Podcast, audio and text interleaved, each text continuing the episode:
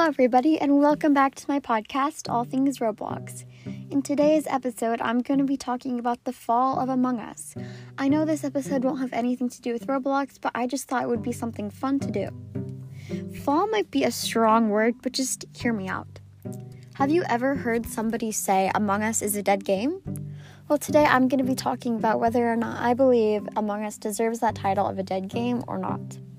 Among Us was made June 15th, 2018 by Innersloth. During this time period of 2018 to 2020, Among Us had an average of 30 to 50 players globally before its big boom in mid 2020.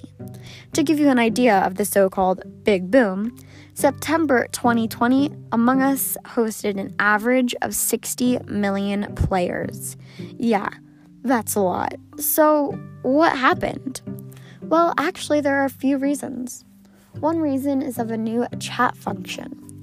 This chat function disabled the option for many people to type freely, freely, and you were only given a select amount of things you could say. For instance, you couldn't just type whatever you wanted. You had to pick what you wanted to say out of, I think there were like maybe like 30 things you can say, like 30 options. So this made it a lot harder for crewmates and imposters to say what they needed to tell everybody. Another reason is that people just got bored of the game. There are different games to play, and even games like Roblox made their own Among Us, so technically you could play a Roblox version of Among Us on Roblox. So it just, people got bored, and there are different games to play.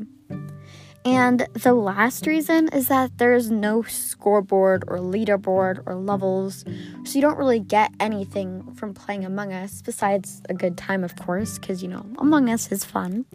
But yeah, if maybe if there were levels, it'd be more interesting in that sense. So, personally, I do not think Among Us deserves to be called a dead game.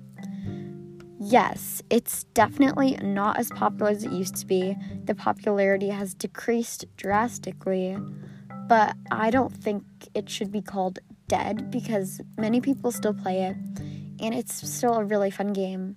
So, yeah, but that's my take on it. I don't think it should be called a dead game. But what do you think? Tell me in the comments or send me a voice message. Make sure to follow this podcast. You can be notified anytime I make a new video. Have a great day, guys, and shine bright.